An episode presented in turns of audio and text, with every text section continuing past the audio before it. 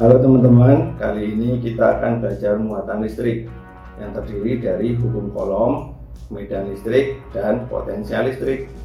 Langsung saja kita mulai pembelajarannya.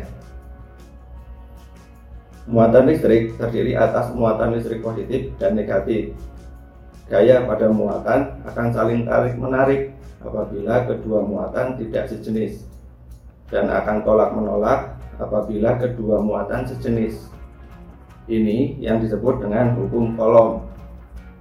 Besar gaya yang bekerja dapat dituliskan dengan persamaan F sama dengan K dikali Q1 kali Q2 per R kuadrat dengan K adalah 1 per 4 Pi epsilon 0 sama dengan 9 kali 10 pangkat 9 Newton meter kuadrat per kolom kuadrat.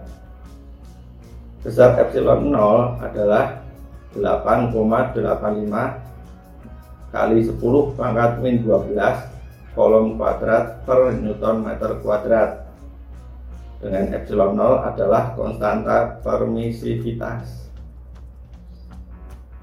Jika interaksi lebih dari dua muatan, besar gaya pada salah satu muatan tersebut merupakan suatu resultan jumlah gaya-gaya pada muatan tersebut oleh setiap muatan yang lainnya. Karena gaya merupakan besaran vektor, harus diperhatikan metode penjumlahan vektor untuk mencari resultan gayanya. Medan listrik adalah daerah di sekitar muatan yang masih dipengaruhi gaya oleh muatan listrik tersebut Medan listrik merupakan suatu besaran vektor yang mempunyai nilai dan arah. Medan listrik di sekitar muatan secara radial arahnya keluar dari muatan positif dan secara radial masuk ke muatan negatif. Besar kuat medan listrik adalah E sama dengan K dikali Q per R kuadrat dengan I adalah muatan sumber